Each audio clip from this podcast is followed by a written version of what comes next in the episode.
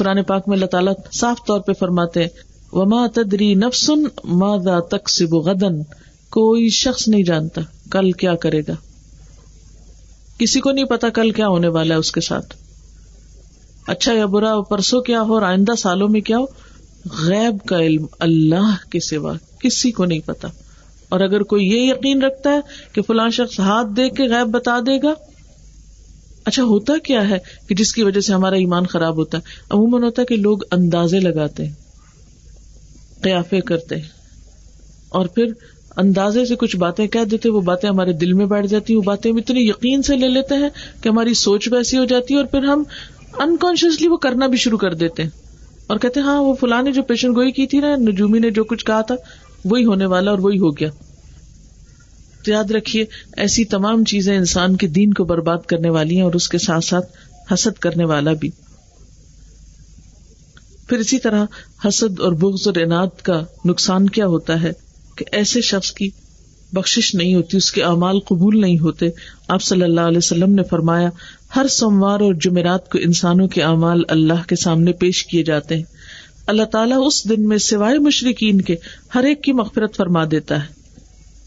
لیکن جن دو آدمیوں کے درمیان کینا کپٹ ہوتا ہے، ان کی مغفرت نہیں فرماتا۔ فرشتوں کو حکم دیتا ہے کہ ان دونوں کو ابھی مغفرت سے چھوڑے رکھو، یہاں تک کہ دونوں میل ملاپ کر لیں۔ اور حسد کی وجہ سے آپ نے دیکھو گا کہ بعض اوقات قطع رحمی ہو جاتی ہے۔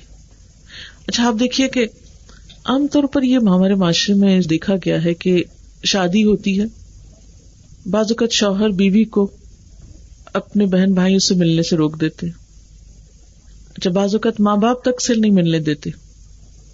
حالانکہ یہ قطع رحمی ہے، سخت غلط بات ہے، حرام کام ہے، ایسا نہیں ہونا چاہیے۔ خون کے رشتوں کے ساتھ قطع تعلق ہی نہیں کی جا سکتی۔ ٹھیک ہے، آپ محتاط رہے لیکن آپ بالکل سلام کلام بند، تعلق ختم، یہ نہیں ہونا چاہیے۔ کیونکہ آپ صلی اللہ علیہ وسلم نے فرمایا، اس قوم پر اللہ کی رحمت نہیں ہوتی جس میں رشتوں کو کاٹنے والے لوگ ہوں۔ اور پھر ایک اور جگہ پہ فرمایا، لا يدخل الجنت قاطع رحم، رشتوں کو کاٹنے والا جنت میں داخل نہیں ہوگا۔ اس لیے چھوٹی چھوٹی باتوں پہ ناراض ہو کر خون کے رشتوں کو کاٹ دینا یہ درست نہیں۔ اللہ کی رحمت سے دوری ہوتی ہے ایسی باتوں سے۔ اچھا اب آپ دیکھیے کہ کیا وجہ ہوتی۔ کبھی اگر ہم غور کریں کہ ایسا ہوتا کیوں ہے کہ شوہر بیوی کو یا بعض اوقات بیویاں بھی شوہر کو کاٹ لیتی ہیں اس کے ماں باپ سے۔ ملنے نہیں دیتی۔ سال ہر سال تک ماؤں کو نہیں ملنے دیتی۔ تو یہ دونوں طرف سے ہوتا ہے۔ ایسا نہیں کہ ایک یا دوسرا جو ہے وہ زیادہ خراب ہے۔ سب انسان ہے اور انسانوں سے ایسی غلطیاں ہوتی ہیں۔ لیکن اگر غور کیا جائے کہ وجہ کیا ہوتی؟ تو بعض اوقات یہ ہوتا ہے کہ جیسے لڑکی کے ماں باپ جو ہیں، وہ دنیاوی اعتبار سے زیادہ امیر ہوتے ہیں یا زیادہ ہستی والے ہوتے ہیں۔ اس کے مقابلے میں شوہر کا بزنس مسئلہ بہت ڈاؤن ہو گیا ہے۔ اب وہ کیا ہے؟ کہ اپنی دنیاوی مشکل میں مبتلا ہو کر یا کسی دنیاوی نعمت سے محروم ہو کر ایک احساس کمتری میں مبتلا ہو جاتا ہے، وہ اپنے ایسے رشتے داروں سے مل کر خوشی محسوس نہیں کرتا جن کو اللہ نے بہت نعمتیں دے رکھی ان کے مقابلے میں اپنے آپ کو کمتر محسوس کرتا ہے۔ اب نتیجہ کیا ہے کہ اس کا حل کیا نکالتے کہ آج کے بعد ہم ملیں گے ہی نہیں، ہم آئے جائیں گے ہی نہیں۔ تو بیچ میں وجہ کیا ہے حسد؟ کہ آپ کسی کی نعمت دیکھ نہیں سکتے۔ آپ کسی کی نعمت پر خوش نہیں ہے اس لیے آپ کیا کرتے ہیں؟ کاٹ کے ہی رکھ دیتے ہیں۔ نہ جائیں، نہ دیکھیں، نہ جلے نہ کڑے لیکن یہ حل تو نہیں ہے۔ اس سے خوشیاں تو نہیں آتی۔ کیوں نہیں ہم اس فیصلے کو قبول کرتے کہ یہ اللہ کا فیصلہ ہے؟ اگر کسی کو اللہ نے دیا تو اس نے، اللہ تعالیٰ نے اس کو بھی آزمایا نعمت کا ملنا بھی آزمائش ہے۔ اور اگر کسی کے پاس نہیں ہے یعنی اگر میرے اوپر کوئی ایسا وقت آ گیا ہے یا میری پاس نعمت تھی اور وہ چلی گئی تو یہ بھی اللہ کا فیصلہ ہے۔ اس کو بھی قبول کر لینا چاہیے۔ اور آپ کو پتا ہے کہ مومن کو تو اگر ایک کانٹا بھی چپ جاتا ہے تو اس کے بدلے میں بھی اس کے گنا معاف ہوتے ہیں۔ کہاں یہ کہ بڑے بڑے نقصانات؟ تو جس شخص کا اللہ پر بھروسہ ہو، یقین ہو کہ میرے لیے کسی چیز کا فائدہ یا نقصان دونوں اللہ کی طرف سے ہے اور اگر کوئی وقتی تکلیف بھی آ رہی ہے تو اس میں بھی کوئی بہتری اور بھلائی ہے، تو ایسی صورت میں انسان کم از کم دنیا جاتی ہے، دل کا اس کا چین تو نہیں جاتا، وہ اس کو تو نہیں جانے دیتا۔ پھر اسی طرح یہ کہ حسد منافقت کی علامت بھی ہے۔ بعض اوقات انسان دل میں تو سخت ناراض ہوتا ہے اور اوپر سے خوش آمد کر رہا ہوتا ہے یا خوش ہو رہا ہوتا ہے، حالانکہ وہ دل سے خوش نہیں ہوتا۔ تو دل کے اندر کچھ، اوپر سے کچھ یہ منافق کی علامت ہوتی۔ پھر آپ صلی اللہ علیہ وسلم نے فرمایا، مومن رش کرتا ہے اور منافق حسد کرتا ہے۔ پھر اسی طرح یہ کہ جلن اور کڑن سے انسان کی جسمانی صحت بھی متاثر ہوتی ہے۔ ایسا انسان دوسروں کو بھی متاثر کرتا ہے۔ اب سوال یہ پیدا ہوتا ہے کہ یہ تو ہم کو پتا چل گیا کہ ہاں بہت نقصان دہ ہے، دین بھی جاتا ہے، دنیا بھی جاتی، صحت بھی جاتی ہے، خوشی بھی جاتی ہے، اچھے تعلقات بھی جاتے ہیں، اچھے دوست ہاتھ سے نکل جاتے ہیں۔ پھر اب کریں کیا؟ اس بیماری سے کیسے نجات پائیں؟ حل کیا ہو؟ آپ صلی اللہ علیہ وسلم نے اس سلسلے میں فرمایا، لوگ اس وقت تک بھلائی پر رہیں گے جب تک ایک دوسرے سے حسد نہ کریں گے۔ ایک اور موقع پہ فرمایا یا کم وزن بدگمانی سے بچو۔ فن اکلب الحدیث بدگمانی سب سے جھوٹی بات ہے۔ ولا تحسسو ولا تجسسو نہ دوسروں کی ٹو لگاؤ، نہ تجسس کرو، ولا تنافسو، ولا تحاسدو۔ ایک دوسرے سے مقابلہ بازی نہ کرو اور ایک دوسرے سے حسد نہ کرو۔ ولا تباغدو، ایک دوسرے سے بغض نہ رکھو۔ ولا تدابرو، ایک دوسرے سے پیٹ نہ پھیرو۔ وکون عباد اللہ اخوانا اور اللہ کے بندو بھائی بھائی بن جاؤ۔ تو اس لیے آپ صلی اللہ علیہ وسلم نے خاص طور پر جب اس سے منع کیا تو اس سے نکلنا تو ہوگا۔ اس کے لیے کیا ہے؟ سب سے پہلی بات تو یہ کہ آپ صلی اللہ علیہ وسلم کے اس فرمان کو ذہن میں رکھا جائے کہ آپ نے فرمایا تھا، حضرت انس کو کہ اے بچے، اگر تم صبح اور شام اس حال میں گزار سکو کہ تیرے دل میں کسی کے خلاف کوئی کھوٹ کپٹ نہ ہو تو ایسا ہی کرو۔ اس کے لیے سب سے پہلی چیز یہ کہ انسان اللہ تعالی سے دعا کرے کہ یا اللہ تو میرے دل کو چین دے کرار دے، مجھے اپنے فیصلوں پر راضی ہونے کی توفیق دے اور تو میری مدد فرما۔ اس لیے کہ دل کی کیفیات ایسی ہوتی ہیں کہ جس میں انسان بعض اوقات بے بس ہو جاتا ہے۔ اگر ظاہری کوئی تکلیف ہے نا، مثلاً کہیں ہاتھ پہ چوٹ لگی، خدا نخواستہ کوئی فریکچر ہو گئے پٹی باندھ دیں گے، اوپر سے علاج کریں گے، دوا لگائیں گے مساج کریں گے، مختلف تھراپیز کے ساتھ آپ کو ٹریٹ کر دیں گے۔ لیکن جو اندر چوٹ لگی ہوئی اندر زخم ہوا اندر جو بلیڈ ہو رہا ہے، اس کو باہر سے تو کوئی پٹی نہیں کر سکتا۔ اس کے لیے آپ کو خود ہمت کرنی پڑے گی۔ اور سب سے پہلا قدم جب اٹھائے تو اللہ سے مدد مانگے۔ وسطین بصبر وسلات اب آپ دیکھیں گے جب کوئی بھی خراب چیز ہماری زندگی میں آتی ہے تو ہم کیا کرتے ہیں؟ دعا کرتے ہیں نا؟ اور پھر دعا کے ساتھ کوشش کرتے ہیں۔ مثلاً فزیکلی بھی آپ دیکھیں، کچھ لوگ جیسے چھپکلی سے ڈرتے ہیں۔ اگر کمرے میں چھپکلی آ جائے تو کیا کرتے ہیں؟ اچھا آ ہی رہے، میں تو سو رہی ہوں۔ نہیں، اس کو نکال کے سوئیں گے۔ اس کے ساتھ نہیں سوئیں گے کمرے میں۔ نہیں نہیں، کیا پتا میں سو رہی ہوں مجھے آ کے کاٹ جائے۔ تو حسد تو اس سے بھی زیادہ برباد کرنے والی چیز ہے۔ ایسا نہ ہو کہ وہ ساتھ ہی ہو اور آپ سوئے رہے اور وہ نقصان پہنچا دے۔ اس کو نکالنے کی کوشش کرنی چاہیے۔ اب کوشش میں کیا ہے کہ انسان اپنی سوچ کو بدلے۔ سوچ کو بدلنے کے لیے کیا ہے کہ انسان اپنے دل میں اچھے خیالات لائے۔ مثلاً کیا خیال لایا جا سکتا ہے کہ اللہ تعالی اس کے بدلے میں اگر میں دوسرے کی نعمت پر خوش ہوتا ہوں، جو اپنے کو ملا اس پہ شکر گزار ہوتا ہوں، تو اللہ تعالیٰ اس کے بدلے میں میری نعمتوں کو بڑھائے گا اور آخرت میں اس کا بہترین اجر ملے گا۔ کیونکہ دنیا میں اگر کسی کے پاس کچھ نہیں ہے، تو ایسا نہیں ہوگا کہ قیامت کے دن اللہ تعالیٰ اس محرومی کا اس کو بدلا نہ دے یا اس کی جزا نہ دے۔ جیسے پہلے میں نے ارض کیا کہ اگر کانٹا تک بھی چپ جاتا ہے تو اس کی بھی جزا ملے گی۔ اس کے بدلے میں بھی گنا معاف ہوتا ہے، اس کے بدلے میں بھی درجہ بڑھتا ہے۔ پھر اسی طرح یہ ہے کہ حسد کو رشک میں بدل دیں۔ یعنی اگر پوری طرح دل سے خواہش نہیں نکال سکتے تو رشک میں بدل لیں۔ اور رشک میں بدلنا کیا ہے کہ انسان اچھی چیز دوسرے کی دیکھ کر اس کی دعا مانگے وس اللہ من فضلی ہی اور دوسری بات یہ ہے کہ انسان اپنے کو ملنے والی چیزیں جو ہیں، ان کی طرف توجہ زیادہ کر لے۔ پھر اسی طرح اگر آپ کو یہ محسوس ہو کہ کوئی آپ سے حسد کر رہا ہے، تو اس صورت میں آپ کیا کریں؟ اس سے لڑنے لگے یعنی آپ نے کسی کے چہرے پہ دیکھا کہ آپ کی خوشی پہ دوسرا خوش نہیں۔ آپ نے کسی کو کوئی اچھی خبر سنائی اور اس نے آگے سے کوئی خاص جواب نہیں دیا کوئی رسپانس نہیں کیا۔ بازو کہتا ہے نا آپ مثلا اپنی اولاد کی کوئی خوشی سنتے ہیں کہ وہ کامیاب ہو گئے کسی اور کے یہاں بچہ نہیں اور آپ کے ہاں اگر بچہ ہو گیا تو آپ دیکھیں گے دوسرے جن کے ہاں نہیں، وہ عموماً پھر حسد کا بھی شکار ہو جاتے ہیں۔ تو اس قسم کی جب کیفیات سامنے آئے کہ دوسرا حسد کر رہا ہے یا دوسرا خوش نہیں ہو رہا، چہروں سے یا کسی بھی رویے سے یا انداز سے اگر پتا چل جائے تو آپ نے عام طور پہ دیکھا ہوگا نا کہ شادیوں کے موقع پہ، خوشی کے موقع پہ کچھ لوگ ناراض ہو جاتے چھوٹی چھوٹی باتوں کو بہانا ڈال کے۔ وہ کیوں ناراض ہوتے کوئی وجہ نہیں بازو کا آپ سوچتے کوئی وجہ تو نہیں ایسی بڑی بات تو نہیں تھی۔ کوئی اتنی بڑی بات تو نہیں تھی کہ جس پہ فلاں شخص روٹ گیا۔ وہ اصل بات یہ نہیں کہ کوئی بات ہوتی ہے، بات نہیں ہوتی۔ وہ دوسرا شخص مجبور ہوتا ہے، وہ اپنے حسد کی وجہ سے آپ کی خوشی میں شریک نہیں ہو پاتا۔ اس کی مجبوری ہے۔ اب بہانا بنا کے اس نے واپس آپ ہی پہ الزام ڈال دیا کہ آپ ہی سبب ہے تو ایسی صورت میں جب آپ دیکھیں کہ کوئی حسد کر رہا ہے، تو اس کا علاج بھی یہ ہے کہ آپ حسد سے بچنے کے لیے اللہ تعالیٰ نے جو آپ کو سکھایا قرآن پاک، اس کو اپنے لیے پڑھ لیں۔ اب دیکھیں کہ ایک صورت ہے کل اوز برب الفلق منشر ما خلق منشر غاسق نزا وقب منشر نفاثات فی العقد منشر حاسد ازا حسد۔ معوزتین کا پڑھنا حاسد کے شر سے انسان کو محفوظ رکھتا ہے۔ کیونکہ حاسد جب آپ کی نعمت پہ حسد کر رہا ہے تو وہ نقصان بھی پہنچانے کے لیے کوشش کرے گا۔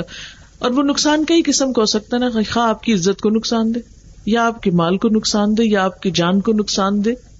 یعنی کوئی نہ کوئی طریقہ وہ اختیار کر سکتا ہے۔ اب ایسے میں انسان پریشان نہ رہے۔ مسئلہ آپ نے دیکھا ہوگا کہ جو صاحب مال ہوتے ہیں ان کو اپنی جان کا خطرہ پڑا رہتا ہے۔ اسی طرح اور باقی چیزوں میں نعمتوں کا ملنا انسان کو فکر ہوتا ہے کہ دوسرا مجھے اس طرح اور اس طرح اور اس طرح نقصان نہ دے۔ تو ایسی صورت میں انسان کیا کرے؟ اللہ کی پناہ لے۔ اور ان صورتوں کو صبح شام تین تین دفعہ پڑھے، کیونکہ حدیث پاک میں اسی طرح ہمیں بتایا گیا۔ اسی طرح صبح شام کی دعائیں۔ جس میں بسم اللہ العلیم۔ تین تین دفعہ یہ پڑھنی چاہیے۔ اچھا بعض لوگ جو ہے وہ لمبے لمبے وظیفے کرنے لگتے ہیں اور بہت سی ایسی مشکلات کا شکار ہو جاتے ہیں۔ تو اس میں ہمیں دیکھنا چاہیے کہ اللہ کے رسول صلی اللہ علیہ وسلم نے ہمیں کیا سکھایا، قرآن نے ہمیں کیا سکھایا۔ کیونکہ اللہ تعالیٰ سے بڑھ کر تو ہمارا کوئی خیر خواہ نہیں ہو سکتا۔ تو قرآن پاک میں یہی صورت ملتی ہے جس کو ہمیں پڑھنا چاہیے۔ آپ صلی اللہ علیہ وسلم نے بھی ہمیں دعائیں سکھائی ہیں۔ وہ دعائیں جو ہیں حفاظت کی دعاؤں کے نام سے موجود بھی ہیں، ان کو آپ پڑھ سکتے ہیں صبح میں، شام میں۔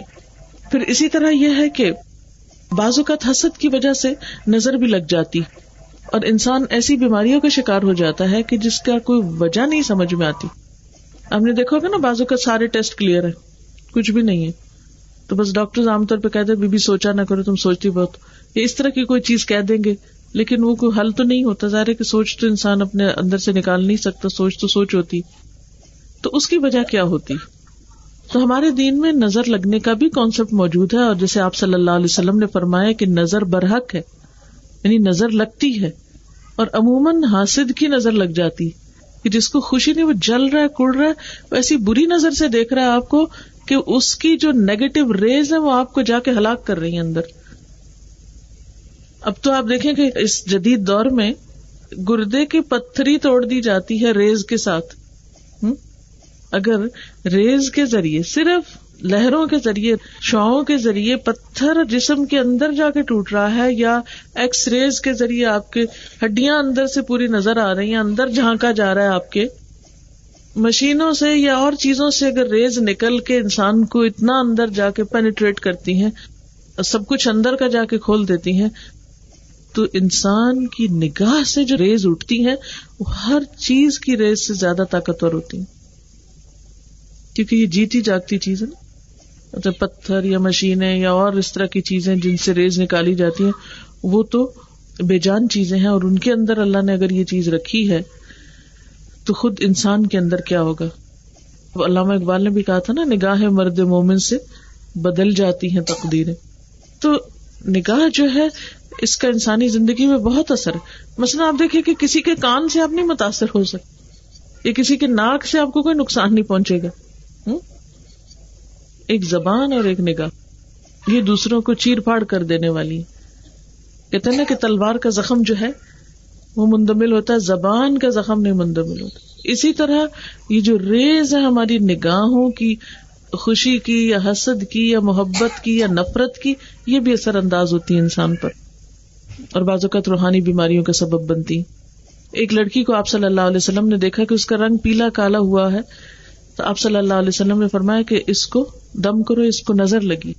اور آج کے دور میں آپ نے دیکھا ہوگا کہ جتنی بھی روحانی بیماریاں ہیں یا نفسیاتی بیماریاں ہیں یا دماغی پریشانیاں ہوتی ہیں، تو آپ نے ایک اصطلاح سنی ہوگی کہ ڈاکٹر کہتے ہیں کہ باڈی میں کیمیکل امبیلنس ہو گیا ہے۔ اس وجہ سے یہ بیماری ہو گئی۔ تو وہ ایسی دوائیں دیتے ہیں کہ جس سے وہ بیلنس درست ہو جائے۔ کبھی آپ نے سوچا کہ وہ امبیلنس ہوا کیوں؟ وہ کہاں سے ہو گیا؟ اور کیسے ہو گیا؟ تو وہ اس بیلنس کو درست کرنے کے لیے بعض اوقات کیا کرتے ہیں کہ آپ کو دوائیں دیتے ہیں۔ اور دوائیں عام طور پر سلانے والی دیتے ہیں۔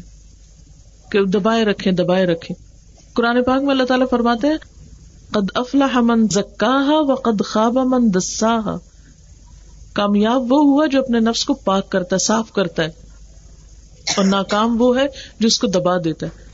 تو یاد رکھیے، خواب آور دوائیاں، نشہ آور دوائیاں کھا کر روحانی علاج کرنا یا نفساتی بیماریوں کا مقابلہ کرنا، یہ کوئی درست طریقہ نہیں ہے۔ ٹھیک ہے، جسمانی طور پر انسان کو کوئی بیماری ہو، اس کا علاج کرے، بیماری کا سبب دور کرے، اس کی روٹ کاز کو دور کرے۔ لیکن محض سوئے رہنا یا بے حسی اختیار کر لینا، یا اپنے سینسز کو نم کر دینا، یہ علاج تو نہیں ہوا کرتا۔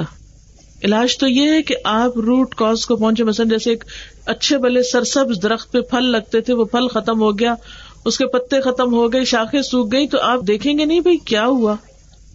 خرابی کہاں ہے؟ اور آپ نے دیکھا کہ عموماً جڑوں کو کچھ کیڑا لگا ہوتا ہے یا کوئی خرابی لگی ہوتی تو آپ اس پہ اسپرے کرتے ہیں، اس کو نئی مٹی ڈالتے ہیں، پانی ڈالتے ہیں، پھر دوبارہ ہر چیز ہری بھری ہو جاتی۔ تو روٹ کاز کو دیکھنا بے حد ضروری۔ تو بہت سی نفسیاتی روحانی بیماریوں میں روٹ کاز کو دیکھیں اور روٹ کاز میں بہت سی وجوہات ہو سکتی ہیں کاز ہو سکتی ہیں، لیکن ان میں سے ایک اہم ترین کاز کیا ہوتی ہے؟ نظر لگنا۔ اب نظر کا علاج کیسے کیا جائے؟ اس میں آپ صلی اللہ علیہ وسلم جب بیمار ہوتے یا ایسی کوئی کیفیت ہوتی تو جبریل علیہ السلام آپ کو دم کیا کرتے تھے۔ تو ماؤں کو اپنے بچوں کو یا اپنے جس کو بھی ہو ایک دوسرے کو اس کے لیے ضروری نہیں ہوتا کہ کسی نے خاص اجازت دی ہو یا کوئی خاص کلام ہو یا کچھ۔ نہیں، ہر شخص کو اللہ کو یاد کرنے کا حق ہے۔ آپ سورت فاتح پڑھیں، آپ معوضین پڑھیں، آپ آیت الکرسی پڑھیں، آپ سورت البقرہ کی آخری آیات پڑھے کیونکہ وہ خاص خزانے سے عطا ہوئی تھی نا۔ آپ صلی اللہ علیہ وسلم کو ایک حدیث میں آتا ہے کہ جو ان کو پڑھ کے دعا کرتا ہے، اس کی دعا بھی قبول ہوتی ہے۔ تو ان آیات کو پڑھ کر آپ دوسرے کو پھونک مار سکتے ہیں۔ تو آپ دیکھیں گے کہ وہ جو اندر زخم ہوئے تھے یا وہ جو اندر نیگیٹو ریز گئی تھی جب اس کے مقابلے پر آپ قرآن پڑھ کر اللہ کا ذکر کر کے ایک پازیٹو دم کرتے ہیں، تو اس سے علاج ممکن ہوتا ہے۔ کیونکہ قرآن پاک میں اللہ تعالیٰ فرماتے من القرآن ما هو شفاء رحمت للمؤمنین ہم قرآن میں سے وہ چیز اتارتے ہیں کہ جو مومنوں کے لیے شفا اور رحمت ہے۔ ولا یزید الظالمین اللہ خسارا اور ظالموں کے لیے خسارے کے سوا کسی چیز میں اضافہ نہیں کرتی۔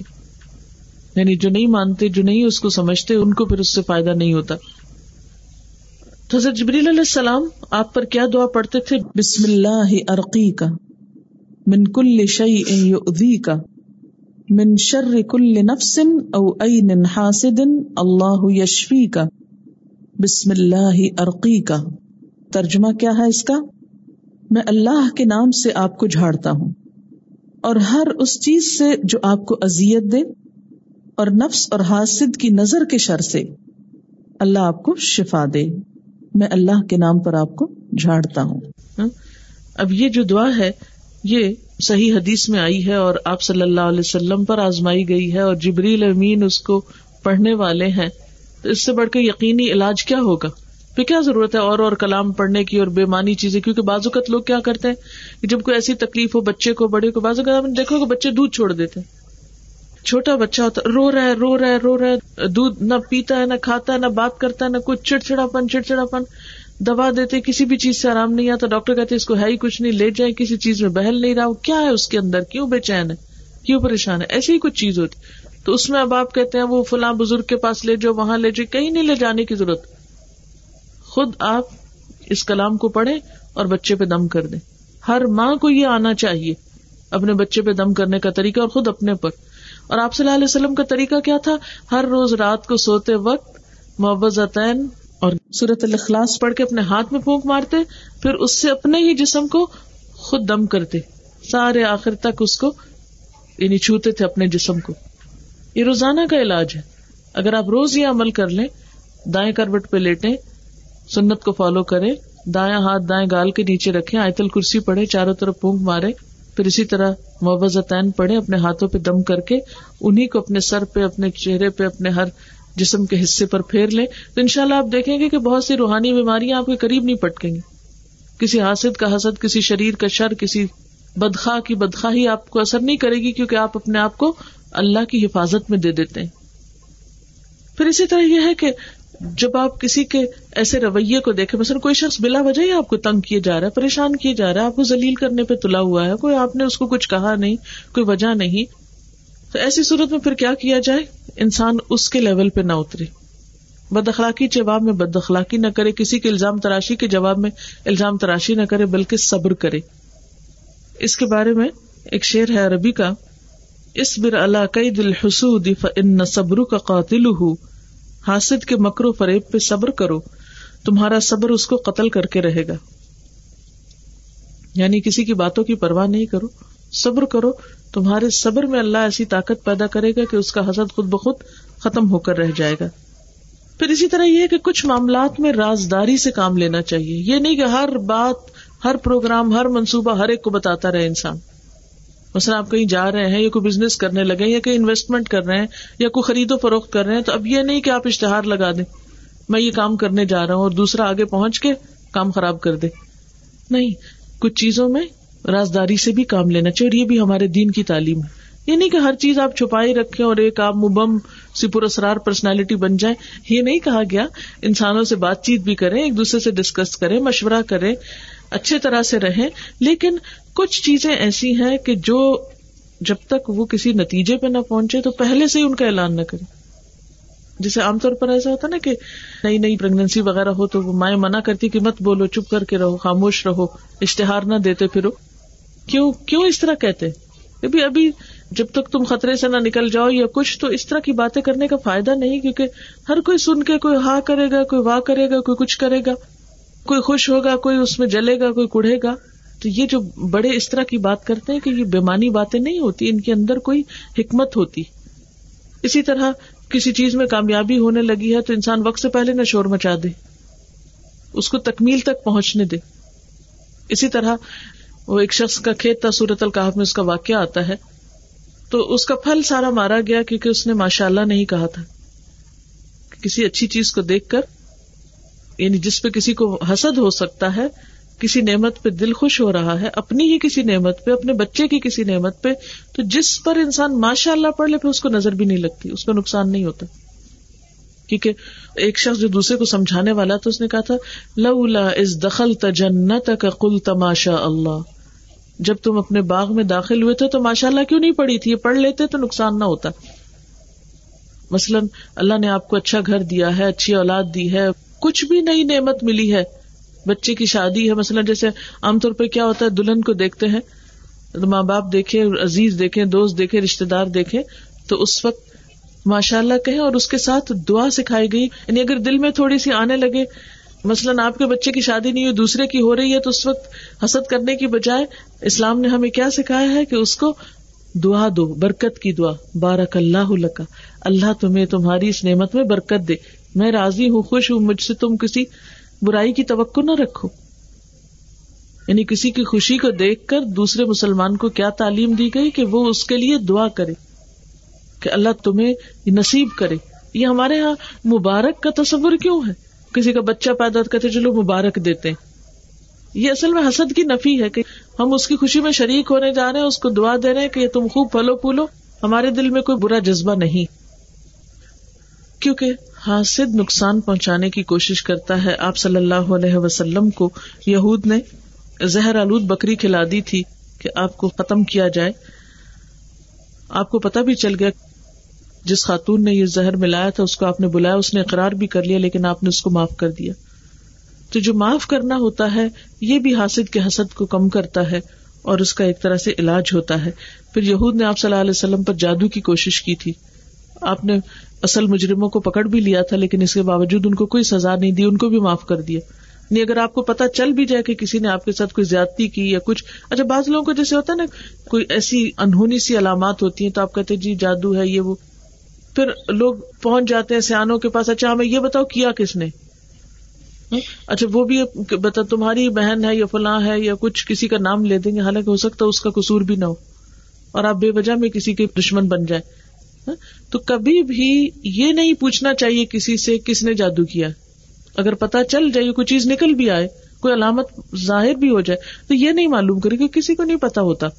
یہ سب تک بازی ہوتی ہے اور اس میں جھوٹ کا بھی اندیشہ ہوتا ہے اور دوسرے بے گنا انسان پر الزام تراشی کا بھی۔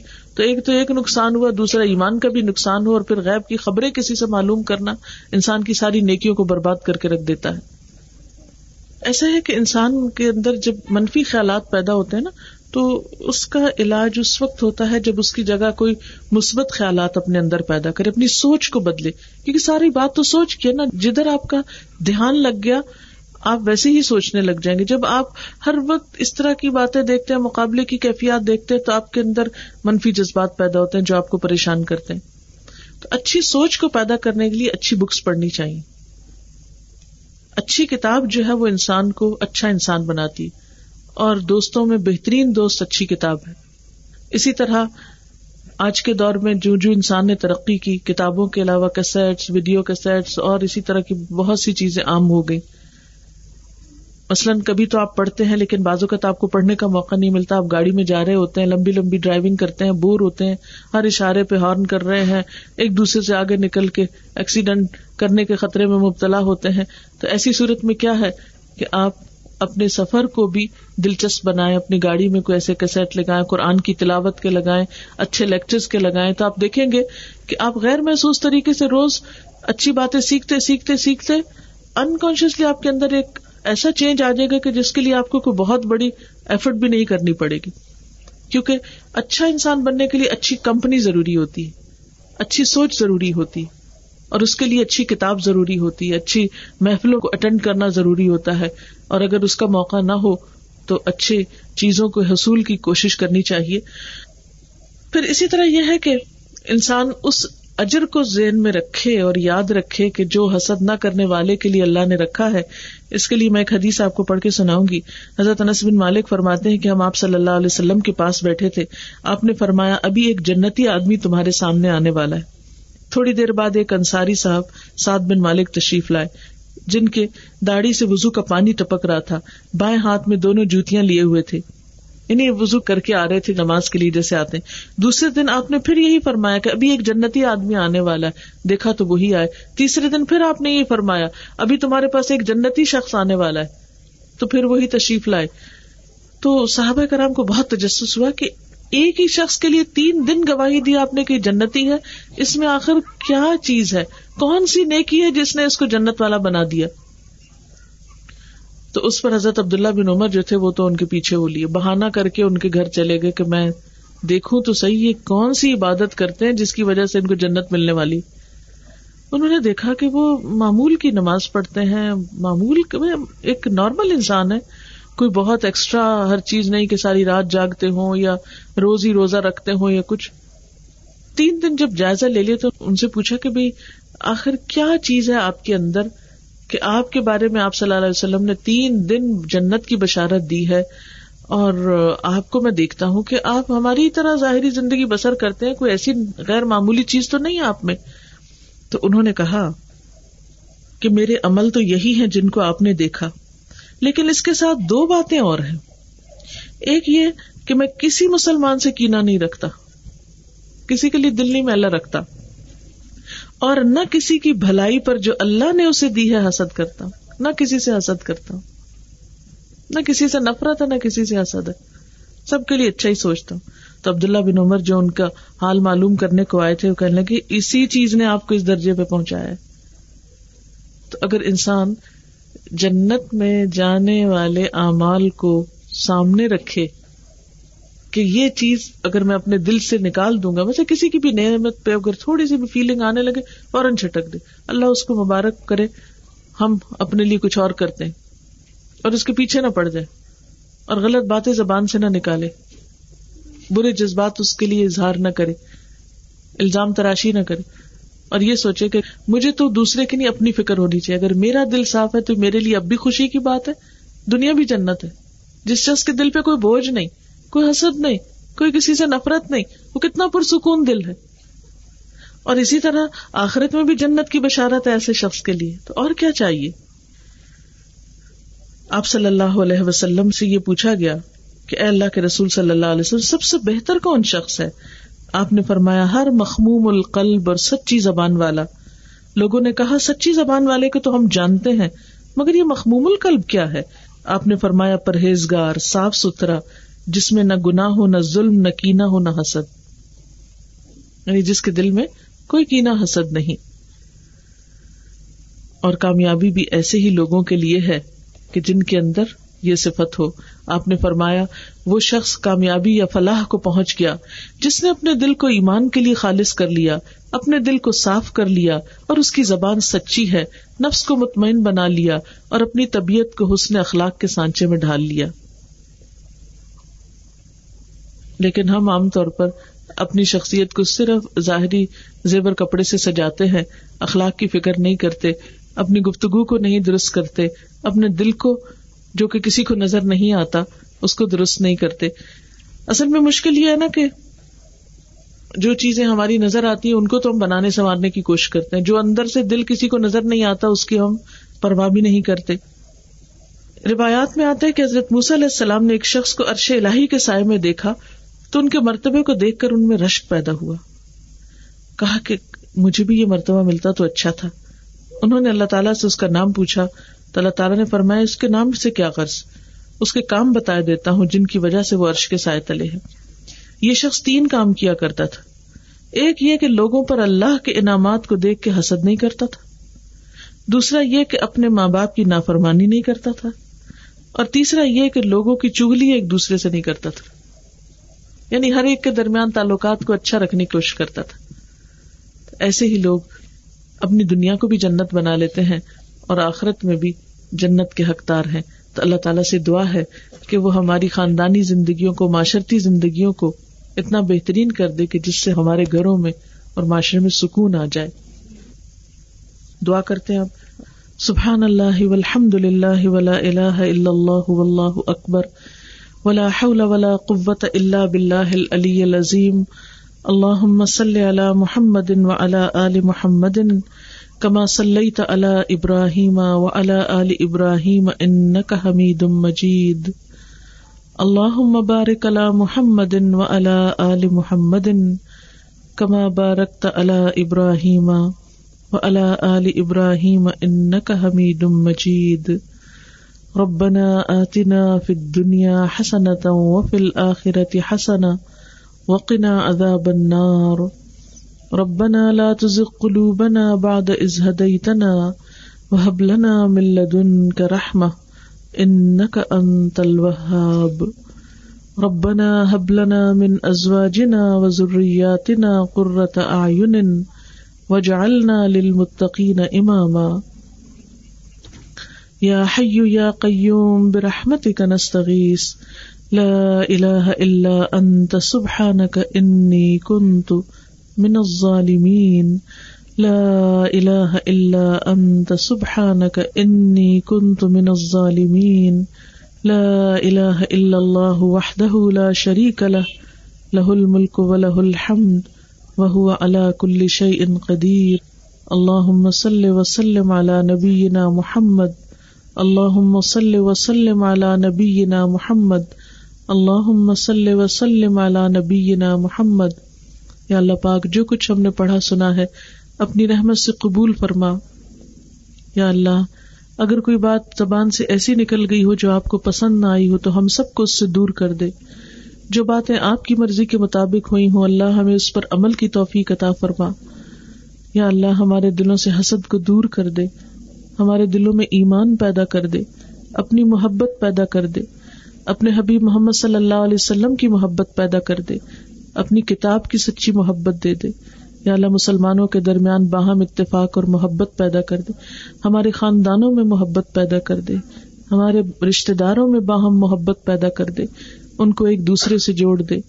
یا رب العالمین، تو ہماری اولادوں کو ہماری آنکھوں کی ٹھنڈک بنا۔ یا اللہ ہمیں اپنے والدین کے لیے صدقہ جاریہ بنا۔ یا اللہ تو ہماری ازدواجی زندگیوں کو خوشگوار بنا۔ یا اللہ جو لوگ مالی مشکلات اور پریشانیوں میں مبتلا ہے ان کی پریشانی دور فرما۔ یا رب العالمین، جو بیمار ہے انہیں صحت کاملہ عطا فرما۔ یا اللہ جو مائیں اپنے بچوں کے رشتوں کے لیے پریشان ہے ان کی پریشانی دور فرما۔ یا اللہ جن بچوں کی شادی ہے، ان کو بہترین، خوبصورت مستقبل عطا فرما۔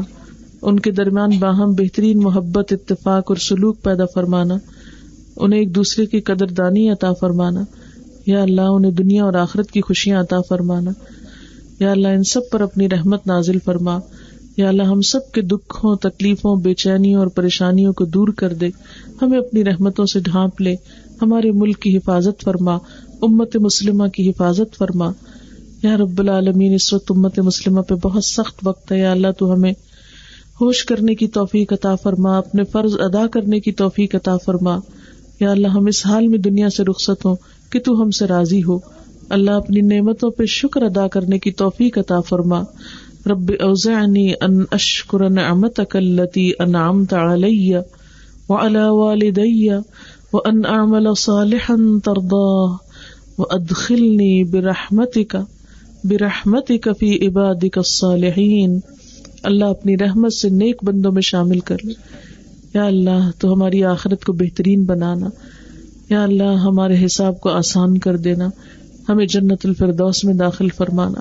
بے حساب بخش دینا۔ پلسرات پہ گزرنا آسان فرما دینا۔ یا اللہ، جتنے بھی بہنیں آئی ہیں یہاں پر، ان سب کا آنا، ان کا بیٹھنا، سننا، قبول فرما۔ ربنا تقبل منا انك انت السميع العليم وتب علينا انك انت التواب الرحيم. وصلى الله تعالى على خير خلقه محمد وعلى اله واصحابه واهل بيته اجمعين برحمتك يا ارحم الراحمين. الہی آمین سبحانك اللهم وبحمدك نشهد ان لا اله الا انت نستغفرك نستغفرك نستغفرك ونتوب اليك السلام علیکم و رحمۃ اللہ وبرکاتہ۔ اعوذ باللہ من الشیطان الرجیم۔ بسم اللہ الرحمن الرحیم۔ اللہ لا الہ الا هو الحی القیوم۔ لا تأخذه سنة ولا نوم۔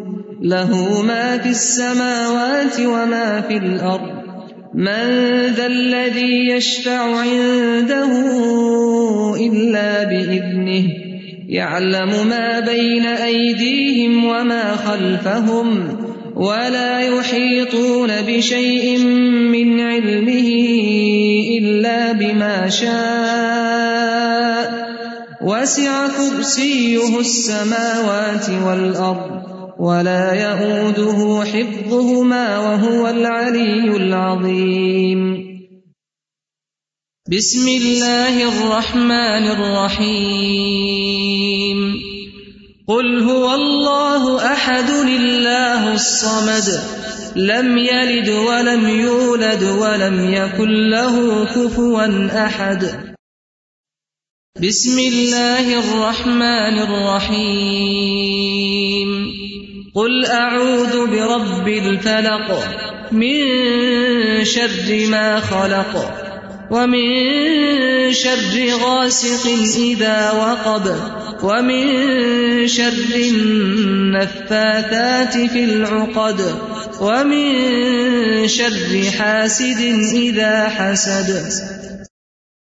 بسم الله الرحمن الرحيم.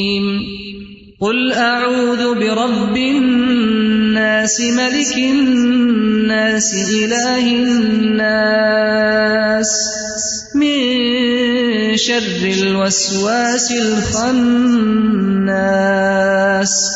الذي يوسوس في صدور الناس من الجنة والناس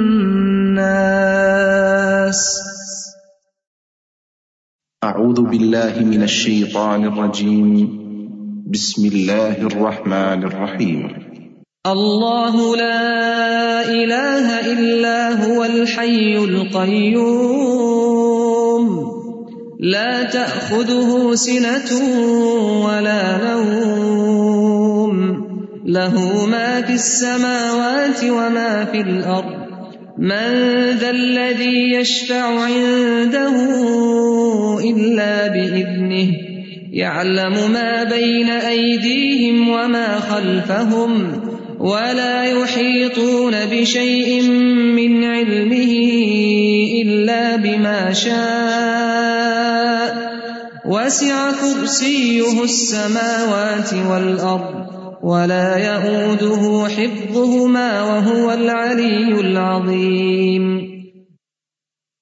بسم الله الرحمن الرحيم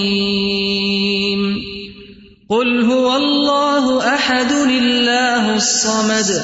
لم يلد ولم يولد ولم يكن له كفوا أحد بسم الله الرحمن الرحيم قل أعوذ برب الفلق۔ من شر ما خلق۔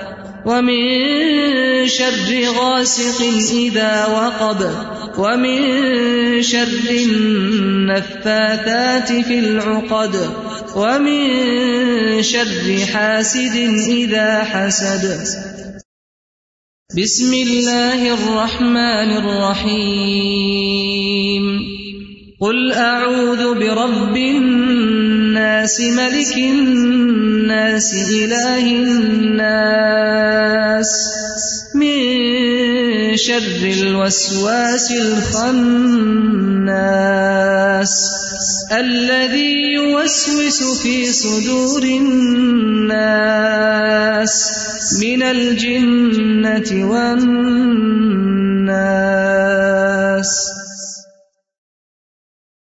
أعوذ بالله من الشيطان الرجيم. بسم الله الرحمن الرحيم. الله لا إله إلا هو الحي القيوم. لا تأخذه سنة ولا نوم. له ما في السماوات وما في الأرض. من ذا الذي يشفع عنده إلا بإذنه. يعلم ما بين أيديهم وما خلفهم ولا يحيطون بشيء من علمه إلا بما شاء. وسع كرسيه السماوات والأرض ولا يئوده حفظهما وهو العلي العظيم. بسم الله الرحمن الرحيم.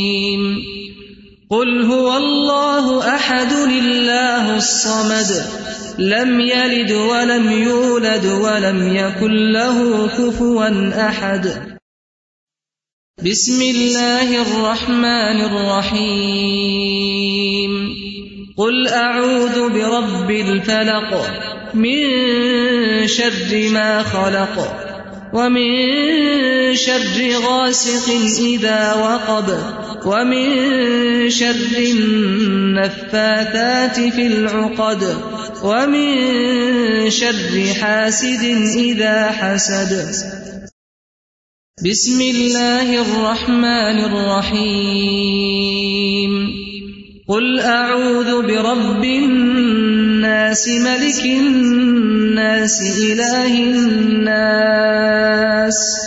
من شر الوسواس الخناس. الذي يوسوس في صدور الناس. من الجنة والناس.